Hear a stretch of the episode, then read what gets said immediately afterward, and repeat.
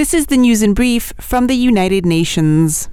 With the deepening Israel Palestine crisis about to enter its second month, a dozen UN agencies have reiterated urgent appeals for an immediate humanitarian ceasefire to bring in more aid and save lives. Among those uniting behind the message that enough is enough, UN Relief Chief Martin Griffiths renewed earlier pleas for the immediate and unconditional release of the more than 240 hostages captured by Hamas and held in Gaza since the 7th of October. All parties should respect their obligations under international humanitarian and human rights law, the UN agency leaders insisted, amid media reports of huge explosions from airstrikes across northern Gaza overnight. In their joint statement, the humanitarian leaders called the killings of large numbers of civilians in Gaza an outrage. So too was the fact that the Strip's 2.2 million residents continue to be cut off from food, water, medicine, electricity, and fuel, they noted. The humanitarian officials stressed that an entire population is besieged and under attack, denied access to the essentials for survival, bombed in their homes, shelters, hospitals, and places of worship.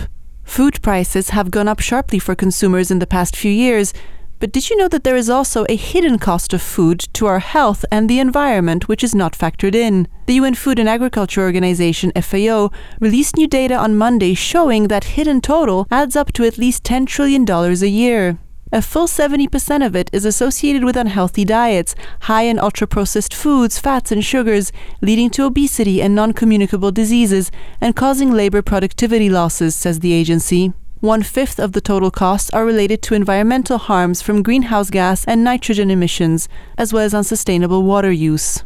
FAO said that low income countries are disproportionately hit by these hidden costs, which represent more than a quarter of their gross domestic product, compared to less than 8% in high income countries. The UN agency called on all food producers to acknowledge and calculate the real totals, understand how we all contribute to them, and what actions we need to take in order to better address global health issues, the climate crisis, poverty, inequality, and food security.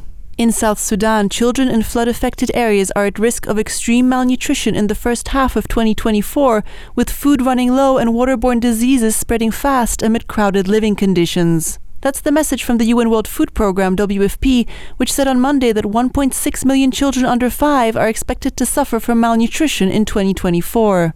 Rubkona, a county where floodwaters have permanently submerged entire communities or trapped them on small islands since 2021, will be particularly affected. This is the reality of living on the front line of the climate crisis, warned Mary Ellen McGroarty, WFP representative to South Sudan.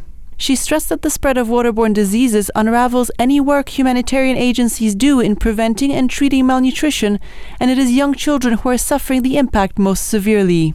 Rubkona County is predicted to be on the brink of famine for the first time ever. WFP said that this is a result of the floods along with severe economic shocks, which have sent the prices of staple foods soaring by more than 120% since last April. The UN agency also highlighted an expected rise in the number of people facing catastrophic hunger across the country to 79,000 by April, largely due to South Sudanese returnees fleeing fighting in Sudan. According to the UN Refugee Agency UNHCR, nearly 300,000 returnees have crossed the border from Sudan since the conflict there erupted almost seven months ago.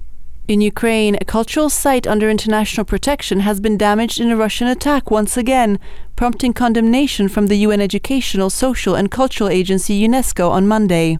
The Museum of Fine Arts within Odessa's historic center, which is a UNESCO World Heritage Site, was damaged by a Russian airstrike on Sunday night, the agency said. The historic center has been hit several times previously, notably over the summer. UNESCO reiterated that cultural sites must be protected in accordance with international law. Prior to the latest attack, as of the 2nd of November, UNESCO had verified damage to 327 cultural sites since the beginning of Russia's full scale invasion of Ukraine in February 2022, including 124 religious sites and 28 museums. In the Odessa region alone, 49 sites have been damaged.